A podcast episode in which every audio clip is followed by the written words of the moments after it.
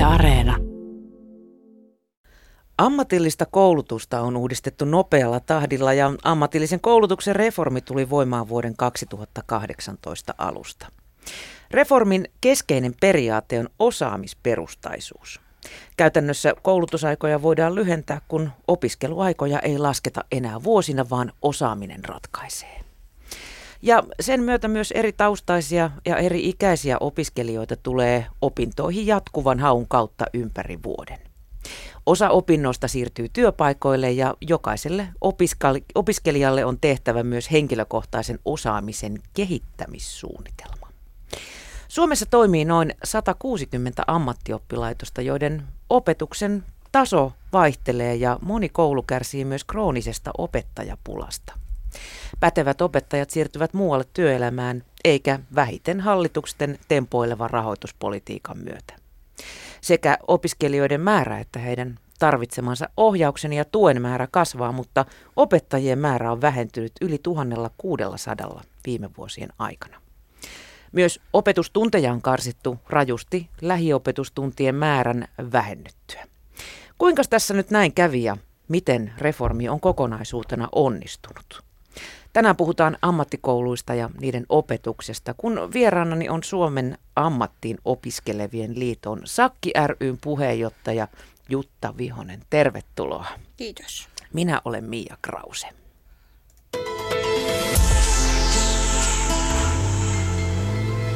Yle Puhe.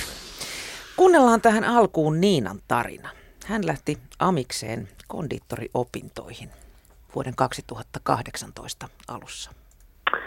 Mä hakeuduin ö, opiskelemaan leipurikondiittoriksi ja tosiaan itse asiassa tällainen aika monen mutkan kautta, eli olen opiskellut kyllä peruskoulun jälkeen lukiossa ja, ja muutakin, mutta sitten lähdin tällaisen sopivan tilaisuuden tullen toteuttamaan haavetta, joka oli sitten elämän viedessä muualle niin jäänyt, jäänyt sitten tekemättä.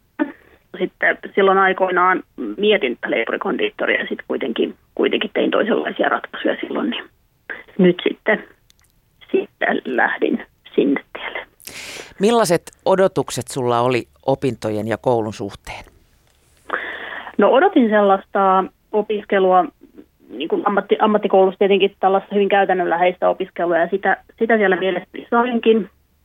Mutta sitten toki oletin myös, näin kun miettii leipuri-kondittoriopintoja, niin ehkä sellaista vahvempaa teoriaopintoa, joka mun mielestä sitten jäi hirveän, hirveän taka-alalle. Et mä ymmärrän, että ammattikouluunkin tulee myös niitä, jotka ei ole käynyt, käynyt lukiota, ja tämä meidän ryhmä oli tietenkin tämmöinen YO-pohjainen, eli jokaisella oli tämä ylioppilastutkinto.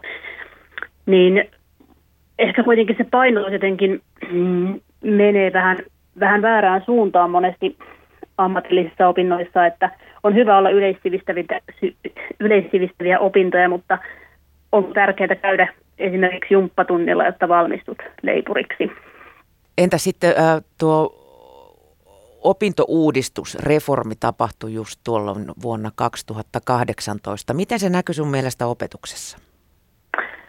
Ö, varmaankin niin, että oli hirveän hankala saada tällaista tietoa siitä, mitä me, jotka ollaan suoritettu YO-tutkinto, niin mitä me saadaan hyväksi luettua. Ja sitten tavallaan tuntuu, että osalle opettajista oli selkeää, minkä, mukaan, minkä suunnitelman mukaan me opiskellaan ja osalle ei. Ja että sitten ehkä myös se kurssien sisältö. Että tuntui vähän semmoiselta niin kuin ajelehtimiselta. Mitä sä olisit toivonut enemmän siltä opetukselta? Nythän on paljon siirtynyt myös, tai niitä lähiopetustunteja poistettu. Joo, on toki aloja, joissa niin kuin varmasti pystytään etänäkin opiskelemaan, mutta sitten kyllä ammattikoulussa aika moni ala on sellainen, että ei varmaan etänä hyvin pitkälti sitten leipuritkaan valmistu, että, että kyllä sitä käytännön opetusta tarvitaan. Ja sitähän olikin paljon, mutta tavallaan pitäisihän sun niin kuin tietää ne syy-seuraussuhteet ja sun pitäisi tietää kuitenkin sitä teoriaa esimerkiksi niin kuin viljatuotteista ja maitotuotteista ja muusta niin kuin hirveän vahvasti kuitenkin myös semmoista niin ruoanlaiton kemiaa, että mikä vaikuttaa ja mihin, jolloin sä pystyt niitä sun omia onnistumisia ja virheitäkin reflektoimaan. Että jos ei sulla ole sellaista teoriatietoa tai esimerkiksi matikkaa, että tarviiko jokainen ammatillinen ala samanlaista matikkaa, niin ei, että varmaan autokorjaajaksi opiskeleva tai leipuriksi opiskeleva niin tarvii hieman erilaisia laskuja. Et ehkä semmoinen painottaminen niissä yleisissä aineissa. Entä sitten ähm, tuntijakauma? Miltä se sun mielestä vaikutti? Monesti on, on kritisoitu sitä, että opetussuunnitelmaa ei varsinaisesti ole, vaan saattaa olla vaikka neljä tuntia jotain tiettyä ainetta putkeen. Joo, nehän oli aika sellaisia niin kuin, meillähän se oli hirveän paljon se painottu niin kuin siihen käytäntöön ja siihen leipomiseen ja siihen tekemiseen. Sitten me oli merkattu viikkoon yksi teoriapäivä, mutta sekin saattoi monesti mennä vähän sellaiseksi mm, yleiseksi jutteluksi. Tai niin kuin, että tavallaan, että ei siitä ehkä saatu irti sitä, mitä siitä olisi pitänyt saada. Mutta ei ne päivät mun mielestä nekään niin kuin hirveän jäsenneltyä ollut, tai ainakaan niin, että sä etukäteen tiennyt, että mitä sulla on ja mitä sä teet. Että viikot ja päivät olisi voinut olla hyvinkin paljon niin kuin organisoidumpia. Kuinka hyvin teidän ryhmädynamiikka sitten koulussa toimi? Olitteko te saman tasoisia oppilaita? Kyllä siihen meidänkin porukkaan mahtui hyvin monennäköistä opiskelijaa. Ja siinä ehkä sitten monesti siinä huomasi, että kun ryhmäkoot on kuitenkin kohtuullisen isoja ja sama, samassa niin kuin tilassa saattaa olla vielä toinenkin opiskeluryhmä, niin sitten totta kai on hyvä, että myös ne, jotka osaa, niin pystyy auttamaan toisia, mutta sehän ei ole niin kuin se pää, päätarkoitus, vaan kyllähän myös se enemmän osaava on tullut sinne oppimaan uutta, ja jokaisen pitäisi sen oman lähtötasonsa mukaisesti oppia niin kuin uutta ja pystyä kehittämään. Että sitten jos se tuntuu siltä, että sinne kouluun tullaan näyttämään, mitä sä osaat, tai auttamaan opiskelukaveria, niin silloinhan se ei palvele tarkoitusta. Mitä mieltä sä olit opetuksen tasosta? No opetuksen taso, niin kun, musta tuntuu, että vaihteli hirveän paljon myös opettajan mukaan. Ja ehkä myös sen mukaan, että minkä verran opettaja oli paikalla. Että ehkä opettajallakaan ei aina ollut niin kuin resursseja sitten siihen, että kuinka hyvin hän olisi halunnut opettaa. Tai, ja sitten myös tosiaan se, se niin kuin ne tasoerot siinä ryhmässä. Niin sitten se, että, että mitä asioita niin kuin pystytään käymään kuinka tarkasti ja kenenkin kanssa. Mutta kyllä niin kuin välillä tuntuu, että siellä ajelehtiin ihan, ihan ilman opettajaa ja tehtiin sitten niin kuin omalla pienellä porukalla niin kuin itse päätettiin, että mitä tehdään. Et, et kyllä niin kuin paljon olisi parannettavaa. Sä jätit sitten koulun kesken. Miten tämä ajatus kypsyi? No joo, siis mähän niin kuin oikeastaan en niinkään jättänyt kesken, mutta tosiaan päädyin sitten tämmöiseen ratkaisuun, että, että niin kuin suoritin koulua enemmän, enemmän leipomoissa tällainen oppisopimustyylisesti tyylisesti sitten enemmän kuin, kuin siellä koulussa olemalla, koska mua turhautti se koulussa oleminen. Se, että niistä päivistä ei tuntunut saavan mitään irti, tai se, että mä koin, että mä en opi uutta tai mä en kehity, niin oli jotenkin järkevämpää jalkautua sitten, sitten työelämään ja siellä, siellä sitten ottaa sitä oppia. Oletko sä tyytyväinen ratkaisusi? Kyllä mä oon, koska mä ainakin sain siitä sit sen mitä mä, mä niin kuin tarvitsin tavallaan myös tunteen, että okei, jos mä tässä leipomossa ja tuossa toisessakin leipomossa osaan nämä niiden hommat, niin kyllä mä niin kuin pärjään tällä alalla. Ja mä en ole varma, saako opiskelijat tällä hetkellä sitä varmuutta sieltä koulusta. Et mä ainakin tiedän leipoja, jotka on valmistumisen jälkeen moneksi vuodeksi jäänyt tekemään jotain muuta, koska kokee, että ei ole saanut sellaisia eväitä, että uskaltaisi hakea. Niin kuin, että kokee, että ei ole riittävää tietoa ja taitoa ja pelkää, niin kuin, että en mä pärjää siellä. Mikä oppi, oppisopimuskoulutuksessa on sun mielestä ollut parasta antia? Kyllä siis varmaan parasta antia on se, että sä niin kuin näet oikeasti, mitä se on, on siellä työelämässä se työ. Että kyllähän se antaa ihan täysin erilaisen kuvan kuin sitten se, että siellä koulussa verkkaisesti hissukseen teet, teet asioita. Ja sitten toki onhan oppisopimuksessa sekin, että samalla kun sä opiskelet ja opit sitä työtä, niin samalla sulle myös maksetaan siitä, siitä tota niin, työstä. Näin kertoi Niina, joka oli siis kondiittori opissa. Jutta Vihonen, kuinka tutulta tämä Niinan tarina kuulosti susta? No tuota, tässä oli paljon sellaisia tunnistettavia asioita, mitä tunnistan jo ihan omalta koulutuspolultani, mutta sitten myöskin, että mitä tuota, ollaan niin kuin Sakkille saatu tietoa, että tosiaan tehdään noita amisbarometritutkimuksia joka toinen vuosi ja kyllä tässä niin kuin sellaisia haasteita oli, mitkä ei tullut ollenkaan yllätyksenä itselle. Että tuota, ihan niin kuin kaikista suurimpana, mikä mulla tuossa heräs niin kuin, ää, mieleen on se, että koulutuksen tarjoajat ja työpaikat, niiden välistä sitä niin kuin yhteistyötä pitäisi vaan niin kuin tiivistää vielä enemmän, että jotta siitä niin kuin koulussa tapahtuvasta opetuksesta saataisiin kaikki irti. Ö, miten sitä voisi tiivistää sun mielestä tai mm. teidän mielestä? No totta kai yrityksiä on tosi paljon yhden koulutuksen tarjoajan tuota, alueella, että itsekin tuun tosiaan ää, tuolta Savosta, missä on sitten koulutuksen tarjoaja toimii monessa eri kunnassa, mutta että varsinkin niitä isoimpia työssäoppijoiden ottajia ja näitä, että niitä pitäisi vielä tiiviimmin tuoda tavallaan yhteisen pöydän ääreen, että kaikilla sekä siellä työpaikalla että sitten tuota, opetushenkilöstöllä ja varsinkin sillä opiskelijalla, että niillä kaikilla on ne samat tavoitteet, mitä sieltä opiskelijalta, tai että mitä se opiskelija itse haluaa ja mitä häneltä odotetaan onnistuneen työssäoppimisen tuota, saamiseksi. Kuinka paljon tämä on oppilaitoskohtaista? Kuinka paljon se on oppilaitoksesta kiinni? Alueelliset erot on tosi isoja. Eikä varmaan korona ole ainakaan helpottanut tätä työssä oppimista. Ei. Minkä takia tuossa kun Niinakin storia kuunteli, niin, niin kuin to, tämä niin kuin odotukset ja todellisuus eivät kohtaa. Annetaanko siinä niin kuin ymmärtää jotenkin, että, että, että se olisi jotain muuta? No esimerkiksi mm, äh, henkilökohtaisesti pystyn, niin kuin, mä oon tosiaan tarjoilijaksi valmistunut ja tota, jaan tämän saman niin kuin, ajatuksen siitä, että se mitä mä koulussa opi, opettelin niin kuin tarjoilutyötä, niin se ei kohdannut sitä uh, tavallaan Käytäntö. työelämä. Niin, kyllä. Että tota, ehkä kaikista eniten siinä niin kuin yllätti ja tuli se, että niin kuin, tavallaan tarjoilualallakin opetellaan ehkä semmoisia vanhoja perusasioita, mitkä on ehkä ollut useampia vuosia sitten tai vuosikymmeniä sitten, ne, että miten per, perinteisesti tarjoilijat toimii, mutta sitten taas nykypäivänä ravintoloitakin on niin moneen lähtöön ja harvaan niistä enää sitten pätee ne samat asiat, mitä siellä koulussa opetellaan.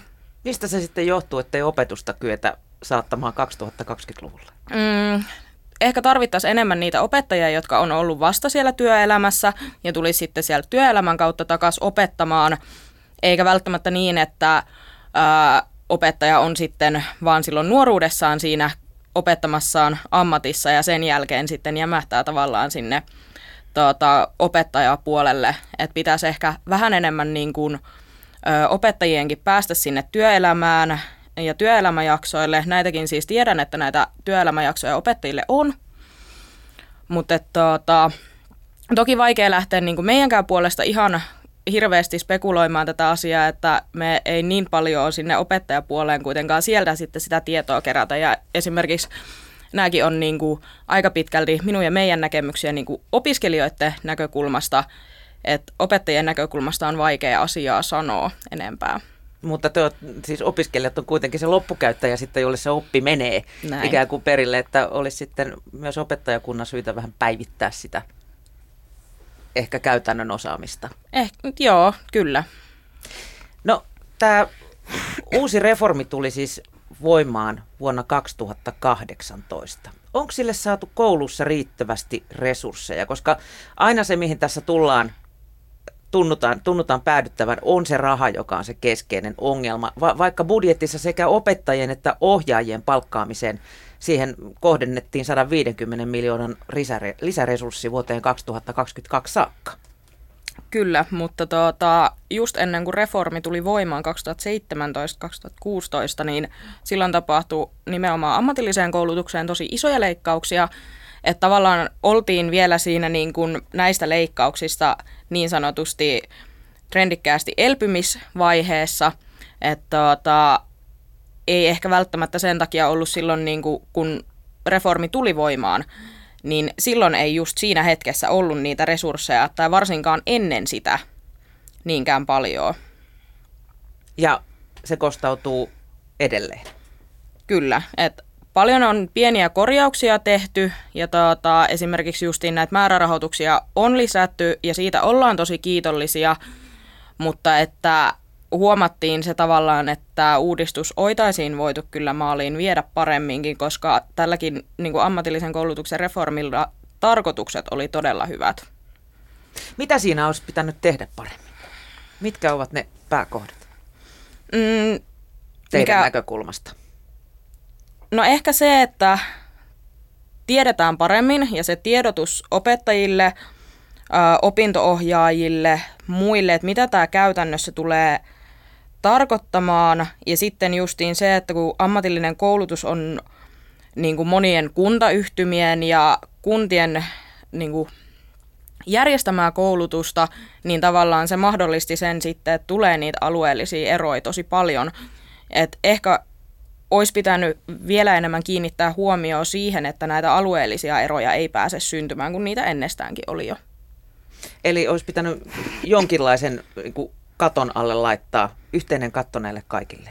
Joo, ja mitä niin kuin kentältä on kuullut myöskin, ja opiskelin itsekin tuolla vielä, niin tuota, se, että uudistus tapahtuu ehkä turhan nopeasti. Mitkä, Jutta Vihonen, on teidän mielestä lähtökohtaisesti ammattikoulutuksen isoimpia ongelmia? Mm, no juurikin nämä alueelliset erot ja sitten se tota, satuttaminen tonne sinne työelämään. Ne mä näkisin tällä hetkellä niin kuin suurimpina haasteina. Et resurssikysymykset totta kai on niin kuin koko ajan. Ja no siitä nyt on pakko antaa kiitosta kuitenkin, että hyvin ovat koulutuksen tarjoajat olleet muuntautumiskykyisiä että kun niitä resursseja ei ole välttämättä saatu lisää, niin sitten on kuitenkin etsitty jatkuvasti niitä keinoja, että mitenkä niin kuin kuitenkin saadaan laadukasta opetusta järjestettyä. Millaisia keinoja on keksitty? Mm, esimerkiksi täysin uudenlaisia niin kuin opetusmuotoja. Uh, sitten justiin tämä työpaikalle tapa, tai siirtyvä oppiminen, niin siitä on monissa paikoissa ollut sitä, että se opettaja on lähtenyt ihan sinne työpaikalle mukaan tota, opettamaan, että se ei ole pelkästään se työpaikkaohjaaja siellä, joka opettaa tämmöisiä esimerkiksi. Sehän, sehän on aika, aika niin kuin, voi sanoa työpaikkakohtainen sitten se, että millainen se työhön ohjaaja siellä saattaa olla. Näin on ja olen tämän itsekin omalla koulutuspolullani huomannut. Millaisia esimerkkejä sä siitä esimerkiksi löydät? Mm, no mun ehkä niin kuin tärkeimmät kaksi työssäoppimista, minne mä menin äh, harjoitteluun, niin tota, työssä, tai työpaikkaohjaaja niin oli täysin omistautunut sille ohjaukselle. Äh, sain vinotpinot materiaalia äh, kyseisestä yrityksestä, kyseisestä ravintolasta – ja siihen ohjaukseen käytettiin tosi paljon aikaa. Toki siinä oli myöskin ää, se, että mä itse myös olin henkilö, joka uskaltaa kysyä, että minkä takia tämä niin kuin haarukapaketti on vaikka tässä eikä tuossa niin kuin tyyppisesti. Ää, Tämä sitten mahdollisti sen, että mä sain neljä kuukautta harjoitella tosi paljon ja tämän jälkeen mä työllistyinkin kyseiseen ravintolaan. Että niin kuin työssäoppimisellakin on nämä mahdollisuudet, että saataisiin koulutettua niitä tulevia työntekijöitä, minkä takia niin kuin yritysten pitäisi vielä enemmän ehkä niin kuin panostaa siihen työssäoppimiseen, koska sieltä tulee oikeasti niitä potentiaalisia työntekijöitä sitten tulevaisuuteen. Niin, sekin on nähty monessa paikassa, että se työharjoittelija siellä on se pakollinen paha sitten, jota neuvoo, miten neuvoo sitten se, kuka ehtii.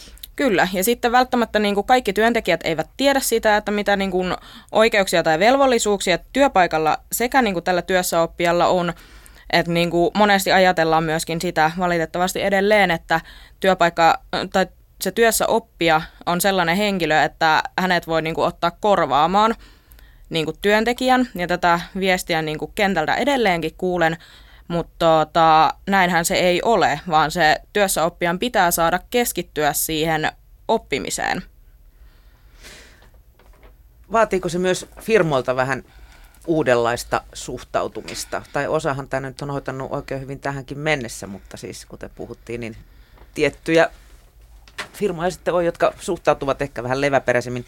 Pitäisikö jotenkin myydä tämä työssäoppia heille mahdollisena tulevana voimavarana? Mm. Oppii alusta pitää talon tavoille esimerkiksi. No kyllä mä näkisin, että jossain vaiheessahan niin kuin nykyiset työntekijät kuitenkin lopettaa työnteon. Meitähän uhkaillaan valtavalla työvoimapuolella tässä jatkuvasti. Mm. Mutta kyllä niin kuin itse näen sitä, että niin kuin siinä on niin valtava potentiaali saada niitä uusia työ, tai niin kuin työntekijöitä sitten jatkamaan sitä yritystä ja omalla tavallaan myöskin kehittämään. Ja tämä pitäisi niin kuin, vielä niin kuin yrityksen johdon lisäksi saada myöskin niille kaikille työntekijöille niin kuin juurrutettua, että se työssäoppija ei todellakaan ole paha, että hän on vaan oppimassa ja sen takia mä tykkään itse niin kuin vanhempia työntekijöitä muistutella siitä, että hei, että oottehan tekin jostain aloittaneet joskus.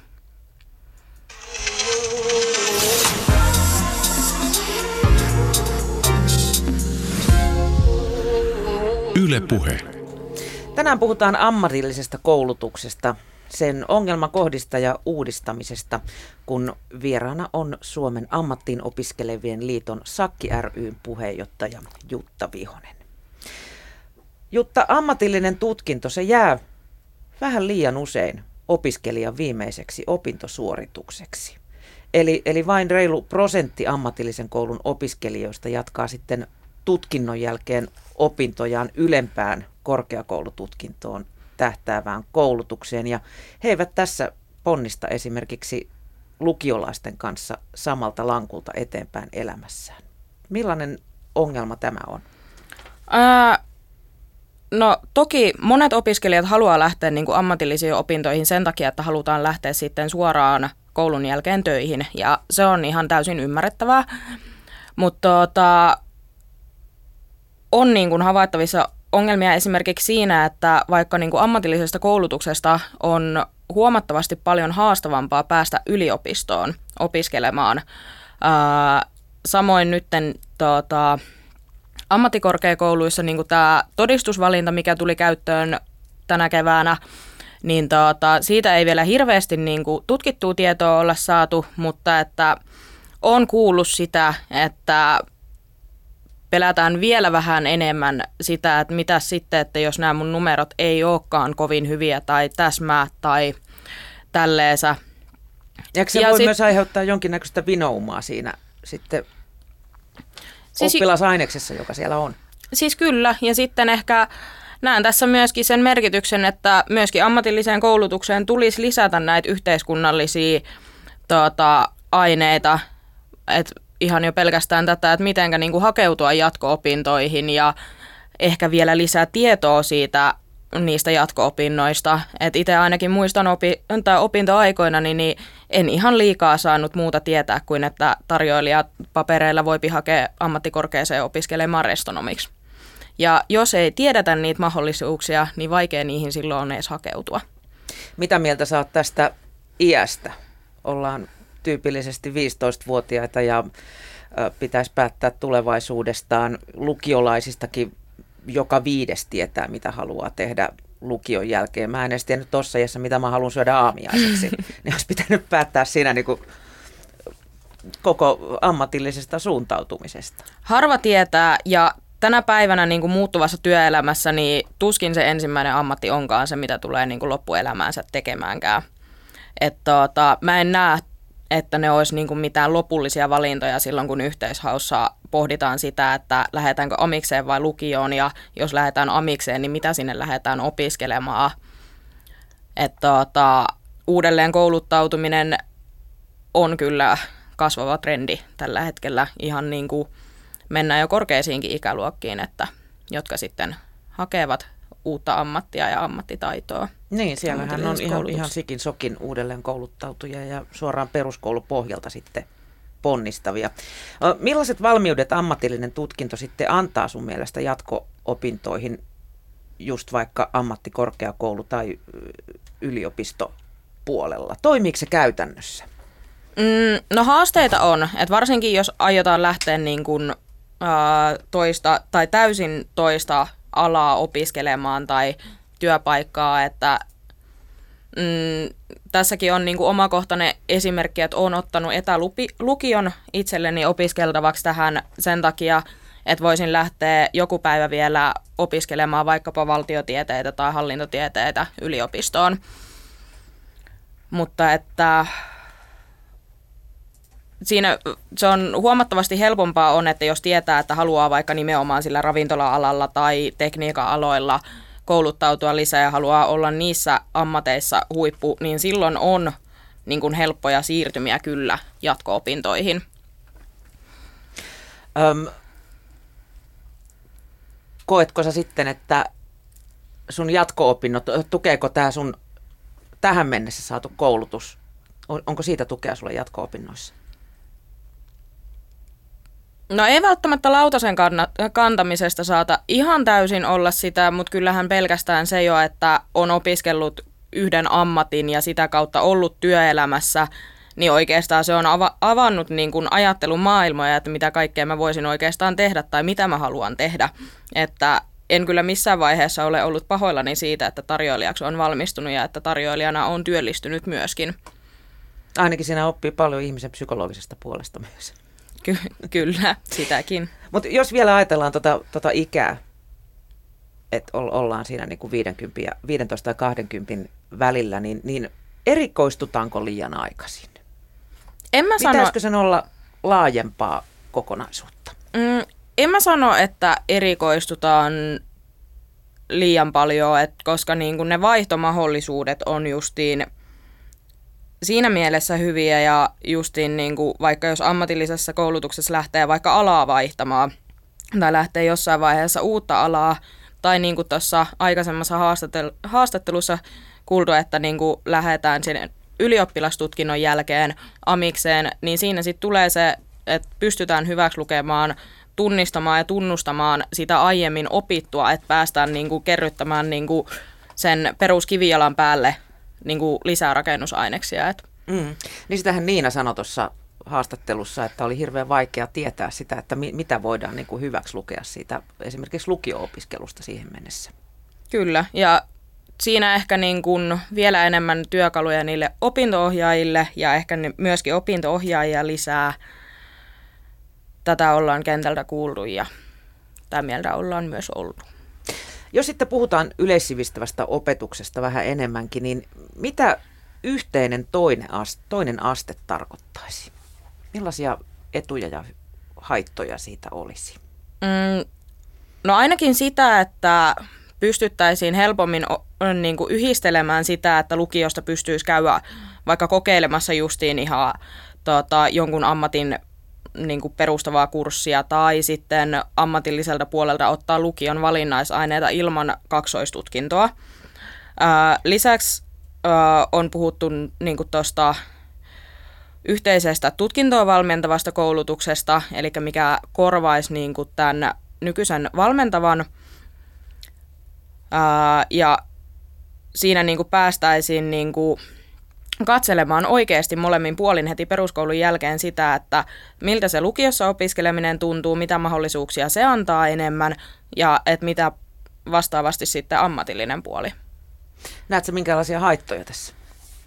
Näen molempien koulutuksen tavallaan se laatu pitää kuitenkin pysyä vähintään samana. Niin tuo ja kuulostaa vähän pullataikinalta kuitenkin, että se saattaisi levitä käsiin Kyllä, sitten. just näin. Ja ehkä vielä niin kuin amisedustaja kun on, niin siinä pelottaa vielä enemmän sitten se, että niin kuin nämä amisten niin kuin teoriaopinnot, mistä kanssa oli aikaisemmin puhetta, niin että ne ei missään nimessä saa siirtyä pelkästään lukion yhteisiksi opinnoiksi tai niin kuin, että ne samalla kaavalla suoritettaisiin, koska mitä toi Niinakin tuossa sanoi, että jo pelkästään amiksessa eri aloilla tarvitaan erilaisia yhteisiä aineita – kaikki matikka ei voi olla sitä samaa. Ei. Mm. Minkä takia Jutta sit just yleissivistävistä opetuksesta on, on leikattu, vaikka, vaikka siis monen tulisi saada amiksessa lisää ihan, ihan jotain lukulasku, kieli- tai, tai digitaitoja, jotka ei ole peruskoulussa ihan kolahtanut. Niin, ehkä sitä ollaan ajateltu, että enemmän, ja näin, ehkä saattaa olla justiin näitä vanhentuneita käsityksiä edelleen siitä, että amiksesta kun valmistutaan, niin mennään vaan sitten sinne töihin ja että töissä opitaan se lopputarpeellinen, että tärkeintä olisi oppia se pelkästään se työnteko siellä ammatillisessa koulutuksessa, mutta näinhän se asia ei ole. Ja että tota, varsinkin nyt kun puhutaan paljon tästä jatkuvasta oppimisesta, niin kyllähän jotain laskutaitoakin, niin kyllä sitä tulisi kehittää vielä, vaikka on niin kuin sanonut, että kaikki koulussa on jo käynyt, niin kyllä sitä on silti ihan hyvä kehittää. Niin ja kuten Niina tuossa sanoi, niin häntä hiukan ihmetytti näissä kondittorin opinnoissa se, että ei esimerkiksi kemiaa juurikaan opetettu, joka voisi kuvitella olevan jo periaatteessa pullataikinan kohottamisen kannalta kohtuullisen tärkeä aine. Juuri näin. Millaisia ongelmia sä näet opetuksessa? Mm. Jos puhutaan ihan, ihan ammattikouluopetuksesta ja opettajista ylipäätänsä? No ehkä niin kuin, suurimpana se, että ylempää, eli tuolta ministeriötasolta tulee niin kuin tavallaan aika laveet niin kuin nämä tutkintokokonaisuuden ää, vaatimukset, mutta sitten koulutuksen tarjoajat pystyy itse esimerkiksi määrittelemään niin kuin näyttöperusteita – ja tässä sitten päästään just niihin taas alueellisiin eroihin. Et sen mä näen itse suurimpana haasteena niin tuossa opetuksessa, että koska on tosi paljon, niin kuin mitä on kenttää kiertänyt tässä muutaman vuoden ajan, niin on tosi paljon niin kuin kouluja, missä menee tosi hyvin, ja sitten on niitä oppilaitoksia, missä asiat ei ole edes välttämättä siellä hyväksi sanottavalla tasolla. Eli se on, se on tosi alueellista. Onko ammattikoululle sitten olemassa jotain semmoisia vaatimuksia, mitkä on pakko täyttää? Heidän on pakko yltää johonkin tasoon. Siis vaatimuksia on, mutta nekin on Kuka niitä hyvin... tsekkaa? Uh, siis ministeriötasoltahan mm. niitä tsekkaillaan, mutta se, että niissä on paljon tulkinnanvaraa ja sitten just se, että kun koulutuksen tarjoajat pystyy itse niin kuin aika paljon niin kuin pohtimaan ja päättämään sitä, että miten näihin tavoitteisiin päästään. Miten tämä liittyy siihen, että ei varsinaisesti ole opetussuunnitelmaa? Mm, tämä on muuten hyvä kysymys. Auttaisiko se, että olisi niin kuin dang, dang, dang, dang, dang? Siis näin tämä juna pit, etenee Pitäisi olla menee. niinku tiukemmin, koska sillä saataisiin niinku sitten, että se laatu olisi joka puolella. Niinku, Tasalaatusta. Kyllä, kyllä. Eli nyt se vaihtelee tosi paljon juuri alueittain, että sä voit valmistua tarjoilijaksi paikasta A täysin erilaisilla valmiuksilla kuin täysin vastaavaa alaa opiskeleva ihminen paikasta B. Kyllä, ja kyllähän se riippuu tosi paljon myös siitä opettajasta, että mitä kaikkea se opettaja opettaa, kertoo, miten paljon on sitä omakohtaista kokemusta, että onko se työelämäkokemus tullut yhdestä kahdesta työpaikasta vai onko se tullut kymmenestä työpaikasta. Ja että millaisesta työpaikasta. Kyllä. Sekin tietysti vaikuttaa siihen. Mutta onhan tässä niinku samoja asioita. Muistan kuitenkin peruskoulussakin, niin opettajissa oli silloinkin eroja. Että onhan se myös niinku osittain siitä ihan jo persoonasta ja opettajastakin kiinni. Kyllä, itsehän sai lukion lyhyestä matikasta vitosen lupaamalla opettajalle, että en käy viimeisillä tunneilla ollenkaan. Miten, Jutta, sitten motivoida oppilaita? Siis toinen astehan on pakollinen, mutta ketään ei voi pakottaa opiskelemaan. Mm, no ehkä tuossa niin kun tulevassa niin sanotussa pakossa, eli oppivelvollisuuden laajenemisessa, siinä niin se kaikista suurin niin tekijä on justiin se, että vaikka sä niin valitsisit amiksessa väärän alan, niin sitten siihen, ää, tuetaan paljon enemmän sitä, että jos on vielä oppivelvollinen, niin ää, ei päästä putoamaan, vaan etsitään sitten yhdessä se ala, mikä, tuota, mikä on itselle se parempi tai mieluisampi vaihtoehto. Opiskelijoiden motivointi, no sekin on tosi yksilöllistä, mutta et ehkä justiin Ää, Kun se ei ihan joku... auta, auta, vaan että nykyään sanoo, että et muuten pärjää peruskoululla. Niin. Ää, ois, jos olisin itsekin tiennyt, että mulla saattaa tulla vaihtumaan niin kuin tulevaisuuden urasuunnitelmat ja haaveet ja tämmöiset, niin olisin varmasti niin kuin käyttänyt vielä enemmän aikaa siihen. Ja niin kuin tämmöisiä yksittäisiä vastauksia siihenkään niin kuin opiskelijan motivoimiseen ei ole. Et itse sanoisin sitä justi, että mitä paremmin tai jaksaa käydä sen koulun, niin sitä paremmat ne työllistymismahdollisuudet on ihan sama, että vaihtaako sitä opetusalaa vai niin kuin, tuleeko työllistymään just nimenomaan sille alalle. Tai lähteekö korkeakouluun. Että kyllä niin kuin, itsekin jos olisin englantia opiskellut vielä paremmin amiksessa, niin tulisi olemaan ää, nyttenkä suoritettava lukio niin huomattavasti helpompaa, mutta – Onneksi viisautta tulee myöskin vähän, kun ikää tulee lisää. Elämä opettaa. Kyllä, just näin. Jos ei muuten, niin kantapään kautta. Jep. No, aika monessa ammattikoulusta, ammattikoulussa on siis nyt tämä jatkuvan haun periaate. Mm. Jos lukio ei luonnistu, niin voit hakea amikseen tai, tai sen sisällä sitten toiselle linjalle ja jatkuvasti otetaan jengiä sitten vapautuville paikoille. Se kuulostaa ihan kauniilta ajatukselta, mutta kuinka se toimii käytännössä? Mm, no tässä niin kuin suurimpana tärkeimpänä muistettavana on nimenomaan nämä henkilökohtaiset opetussuunnitelmat ja niiden hyödyntäminen, niitä pitää osata hyödyntää. Ää, sen lisäksi myöskin se aiemman osaamisen tunnistaminen ja tunnustaminen, että pystytään sitten niin kuin tekemään se opintopolku, että mitä sä oot jo oppinut tästä ja miten sä voisit saa, tai niin kuin päästä eteenpäin. Mm, ryhmä, tai niin kuin tämmöinen ryhmäopetushan ammatillisessakin koulutuksessa reformin myötä on muuttunut, että ei ole enää pelkästään sitä täysin omaa ryhmää välttämättä enää ykkösvuoden jälkeen, mutta kyllä jo ennen reformia, silloin kun ihan ekoissa opinnoissa olin, niin muistan, että kyllä niihin sitten opettaja kiinnitti tosi paljon huomioon, että ää, pääsee nekin, jotka aloitti sitten vasta siinä joulun tienoilla – meidän ryhmässä, että ne hekin pääsevät kiinni ja se on tosi tärkeässä roolissa myöskin se opettajan ohjaus. Se ei kuulosta ihan maailman helpoimmalta hommalta tuommoinen, että sinne tipahtaa uutta jengiä koko ajan. Ei se tai va- että se oppilas niin kuin, aines vaihtuu siinä koko ajan. Miten siinä pitää jostain tietystä suunnasta kiinni sitten? Mm, ehkä se, että kaikilla on taas ne tavoitteet niin kuin kirkkaasti mielessä, että mitkä on niitä tavoitteita, että mitkä tällä koulutuksella halutaan, että jokainen oppii sen. Koska sitten kun on ne tavoitteet, niin sitten on helpompi etsiä niitä ratkaisuja, että miten näihin tavoitteisiin päästään. Et jatkuva hakuhan kuitenkin mahdollistaa sen, että esimerkiksi niin kun, ää, haku on mennyt just ohi ja sitten sulle tuleekin mieleen, että haluat lähteä opiskelemaan ää, joko töistä tai sitten tuota, tässä vaiheessa olet jostain syystä jättänyt niin kuin opintoja, tai niin kuin opintoja kesken, että se helpottaa sitä, että ei tarvi odottaa sinne seuraavan vuoden hakuun. Et se siinä on se positiivinen puoli, että päästään niihin opintoihin kiinni. Ja näen, että tämä on ö, syrjäytymisriskissä tai riskin alla olevien oppijoiden kohdalla niin kuin merkittävä tekijä. Niin, että se ei voi jäädä kotiin räkimään kattoon neljäksi kuukaudeksi, vaan suoraan hakea niin, näinpä. Seuraavaan mestaan sitten. Kyllä. Miten sitten siirtyminen alueiden välillä onnistuu? Mm.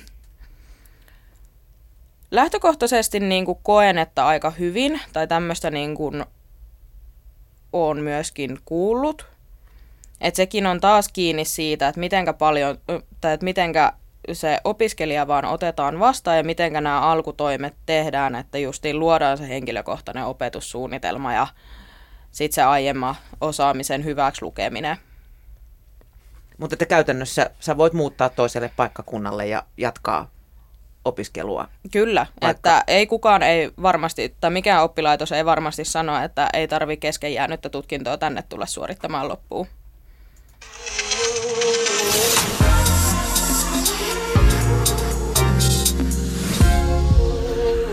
Yle Puhe.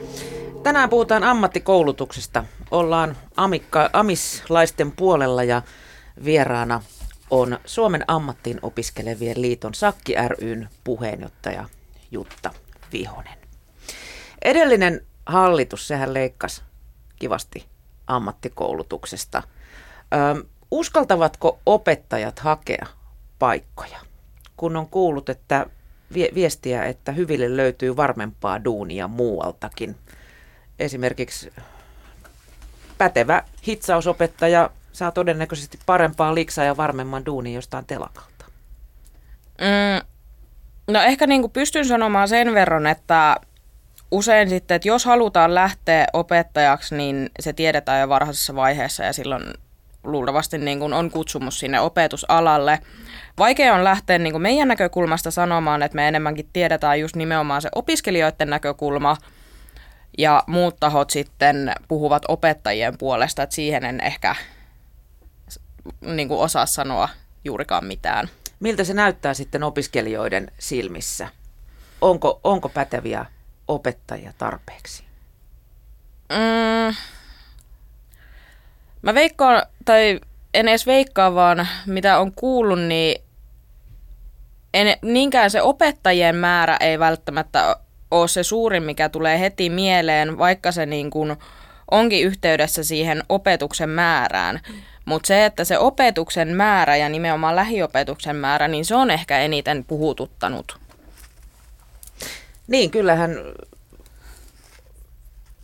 opetuksessa tuota, se, se tuntimäärä, se on, se on vähentynyt ihan, ihan valtavasti, parikymmentä prosenttia tässä, tässä tuota viimeisten vuosien aikana. Miksi? Luotetaanko tässä nyt liikaa nuoren ihmisen itseohjautuvuuteen? Ehkä siihenkin ja sitten siihen, että tavoitellaan sitä, että enemmän vielä opitaan siellä työpaikoilla ja työssä oppiessa niitä tarpeellisia myös niin sanotun teoriapuolen alle meneviä asioita. Kuinka järkevää se on? Mm, työssä oppiminen lähtökohtaisesti ja se työpaikalla tapahtuva oppiminen, niin se on tosi tärkeää ja se on hyvä, että sitä lisätään, mutta se ei saa pois sulkea sitä teoriaopetuksen ja sen pohjaopetuksen tarvetta. Et on kuitenkin monia aloja, että esimerkiksi sähköasentajat, niin kyllä heidänkin pitää aika paljon tietää ennen kuin heitä voidaan sinne työpaikoille päästää. Saattaa muutama oikosulku tulla Joo. hyvinkin nopeasti. Tota, kun se opetussuunnitelman laatiminen ei siis ole pakollista, niin, niin onko osaaminen tai osaamisen hankkiminen siirretty sitten jotenkin opiskelijan vastuulle? Tekeekö koulut sitä? Mm, rohkenen sanoa, että se ei ole se tavoite. Mutta monet yhdistyneet tekijät, reformit ja leikkaukset samoihin aikoihin, niin se on yksi osasyy siihen, että miten niin tällainen fiilis on yleistynyt se, mitä mä, mä tämän opiskelijoiden kanssa juttelin, niin aika, aika moni kokee silleen, että vaaditaan melkoista itseohjautuvuutta ja sitä omaa kykyä hakea sitä oppia ja tietoa. Kyllä, ja kaikille se ei sovi. Että monet tarvitsee niin sitä nimenomaan läsnäolo-opetusta. Joillekin sopii myöskin yksinään opiskeleminen esimerkiksi allekirjoittaneille, mutta sitten taas tiedostan sen niin kuin paljon, mitä on itsekin keskustellut, että esimerkiksi kynnykse, tai kynnys siihen, että voi kysyä opettajalta, niin se kasvaa. Että vaikka niin kuin sanotaankin sitä, että aina voit laittaa viestiä ja lukea näissä oppimisalustoilla, niin silti se kasvaa se kynnys, kun että spontaanisti luokkatunnilla heittää sen kysymyksen kesken niin kuin sen opetettavan aiheen. Kyllähän saman huomaa ihan työelämässä nyt, kun etänä ollaan, niin se, se tavallaan spontaani juttelu ja, ja kysymysten heittely puuttuu. Se on aina tietyn kynnyksen takana, että laitanko nyt hangout viestin vai onko tämä Meetsin arvosta vai Zoomin arvosta vai Kyllä. mitä tässä nyt pitäisi tehdä. Öm, kuinka sitten motivoida opettajia? Mm, no tässäkin taas... Te, tehdä, tehdä niin kuin, amiksesta houkuttelevan työnantajan?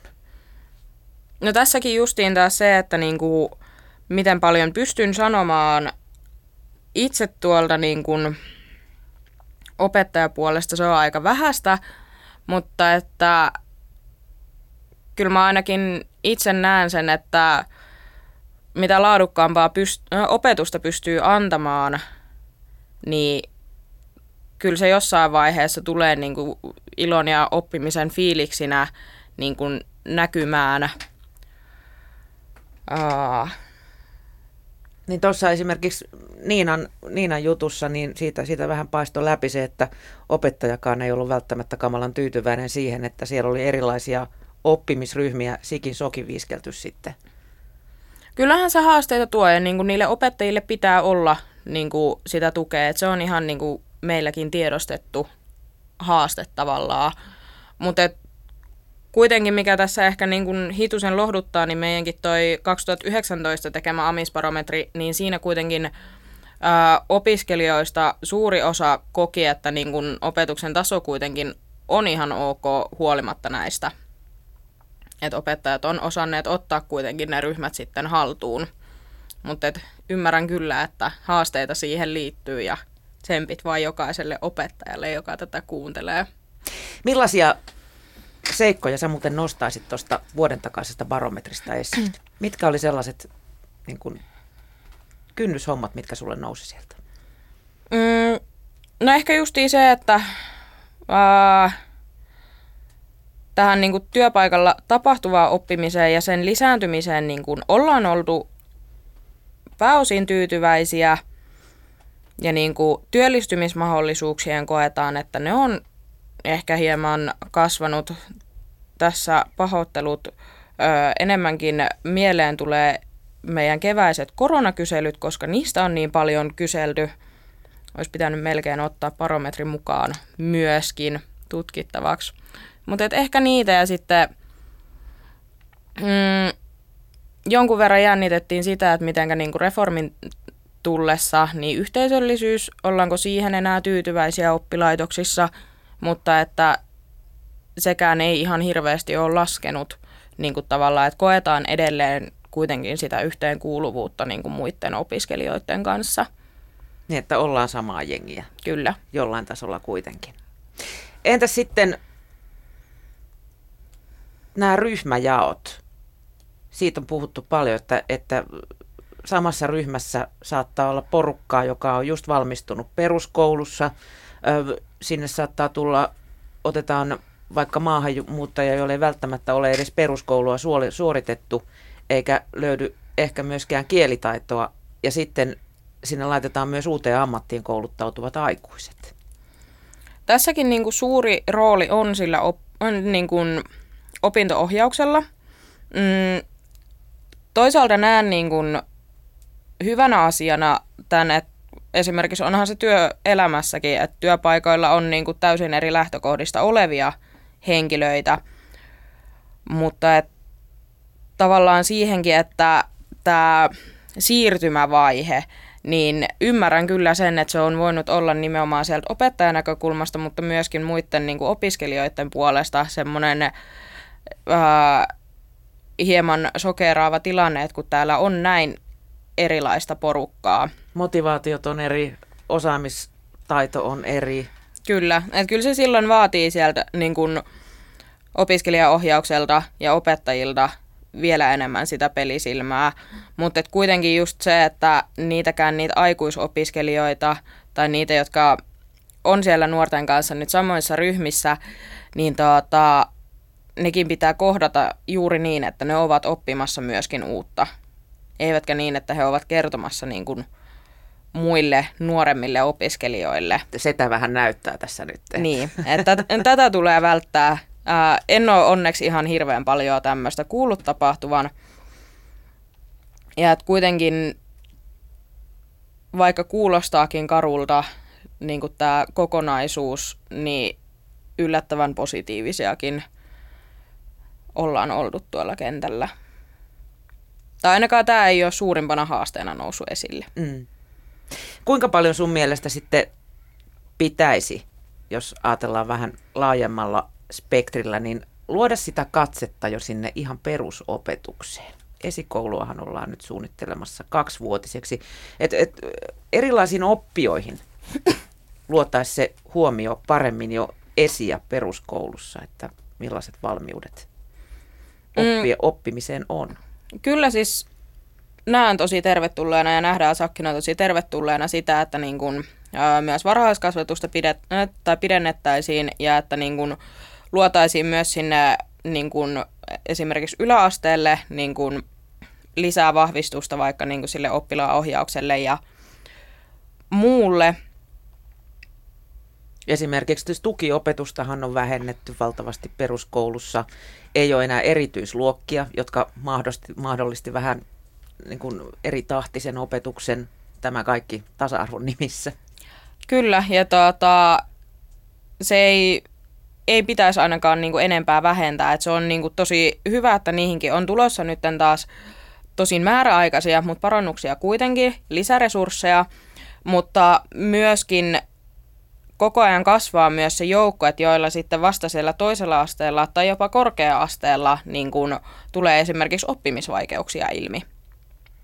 Ja tuota, et sen takia tämä perusopetuksen, tukiopetuksen ja oppilaanohjauksen ja resurssien niin kuin lisääminen ja pidentäminen, niin se ei poista kokonaan sitä, tai niitä jatko-opintojen niin kuin aikaisia ongelmia, koska niitä voi ilmetä sitten vasta siellä amiksessa tai lukiossa niin kuin keskittymiseen liittyviä asioita tai ää, erityisherkkyyttä esimerkiksi.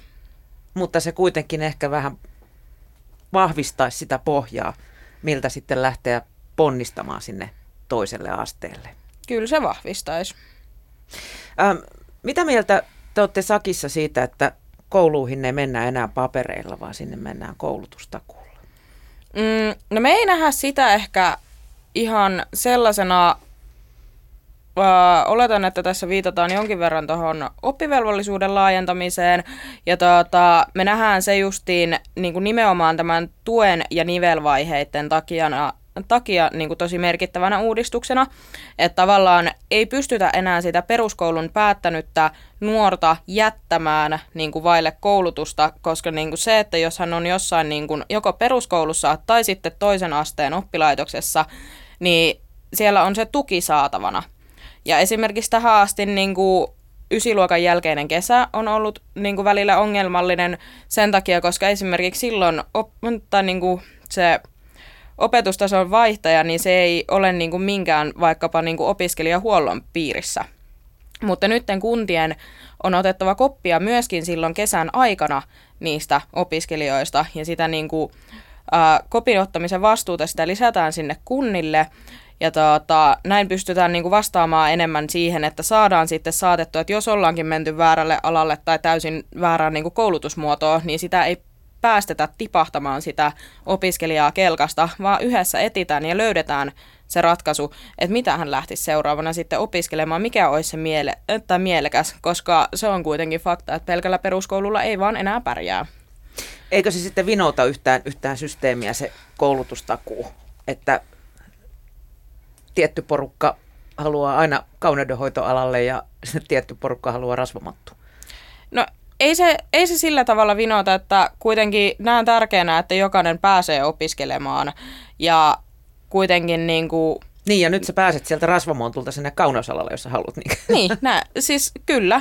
Ja tuota, mikä ei ole tähän astikaan niin kuin, tavallaan, mä en ole koskaan nähnyt sitä hyötyä sille, että niin kuin amikseenkaan välttämättä on pääsykokeita, koska nekään niin kuin ennen, tai ennen vanhaan, kun on ollut näitä amiksenkin pääsykokeita, niin ei ne ole kyllä kertonut ne 15 minuutin psykologihaastattelut, että ootko sä valmis so, niin kuin sote-alalle vai etkö sä oo.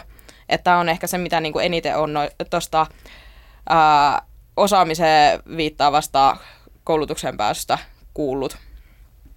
Miten Jutta korona muuttaa työelämää? Jos ajattelet ammattiin valmistuvia? Valmistuuko ammattiin ihmisiä, joita ei kohta enää ole, sitä ammattia? Mä en näe, että täysin kokonaan niin kuin mikään ala koronan myötä lakkaa olemasta, mutta siis työelämähän on todella murroksessa ollut nyt jo ennen koronaakin, ja on pitänyt ehkä enemmänkin niin kuin jo koittaa pohtia sitä, että me ei vielä edes tiedetäkään kaikkia niitä ammatteja tai osatakaan kouluttaa ihmisiä niihin ammatteihin, mitkä vaikka niin kuin 30 vuoden päästä ovat avaintekijässä, koska me ei vielä tiedetä, että mitkä ovat niitä ammatteja. Öö, enemmänkin korona vaikuttaa siihen, että öö, pelätään ehkä vähän sitä, että pääseekö sitten mitenkä hyvin työllistymään. Mm, opinnothan on venynyt jonkun verran, että esimerkiksi öö, 6 prosenttia amisopiskelijoista tota, vastasi meidän ja muiden opiskelijajärjestöjen kyselyihin tuossa keväällä, että heidän niin kuin amisopinnot ja se valmistuminen on venynyt keväältä niin kuin tänne syksypuolelle. Ja sitten lähes 15 prosenttia sanoi, että vaikka ei pitänytkään valmistua vielä keväällä, niin tietää, että opinnot ovat jo venyneet.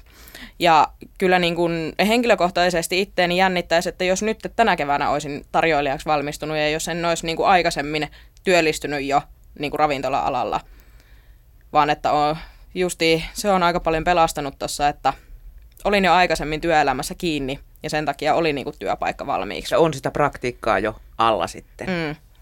Sano Jutta tähän loppuun vielä kolme neuvoa, jos saisit sanoa ihan mitä sanoisit Amiksessa opiskeleville, jolla työelämä näyttää ehkä just koronan takia vähän epävarmalta. Mitä sä heille sanoisit? Ottakaa kaikki irti siitä opiskelusta, että kysykää, että vanha neuvo, että tyhmiä kysymyksiä ei ole, niin se pätee tosi hyvin ihan jo ilman koronaakin. Uh, muistakaa, että se ei ole, tämä ei ole sun lopullinen, tai tämän ei tarvitse olla sun lopullinen päätös, mihin sä nytten opiskelet. Että se ei ole sementoitu. Se ei ole, vaan että sä voit aina lähteä sitä niin koulutusta hakemaan lisää. Ja oo ylpeä siitä ammatista kuitenkin, että mihin sä valmistut. Et se on kuitenkin iso duuni myöskin se ammatin saavuttaminen amispuolella – niin oo siitä ylpeä myöskin, niin se näkyy myös sitten työelämässäkin hyvänä asiana. Kiitos Jutta Vihunen, Sakki ryn puheenjohtaja, kun pääsit tänne vieraaksi. Ja Kiitos. Ei muuta opiskelijoille kuin sitten katsetta vaan tulevaisuutta kohti.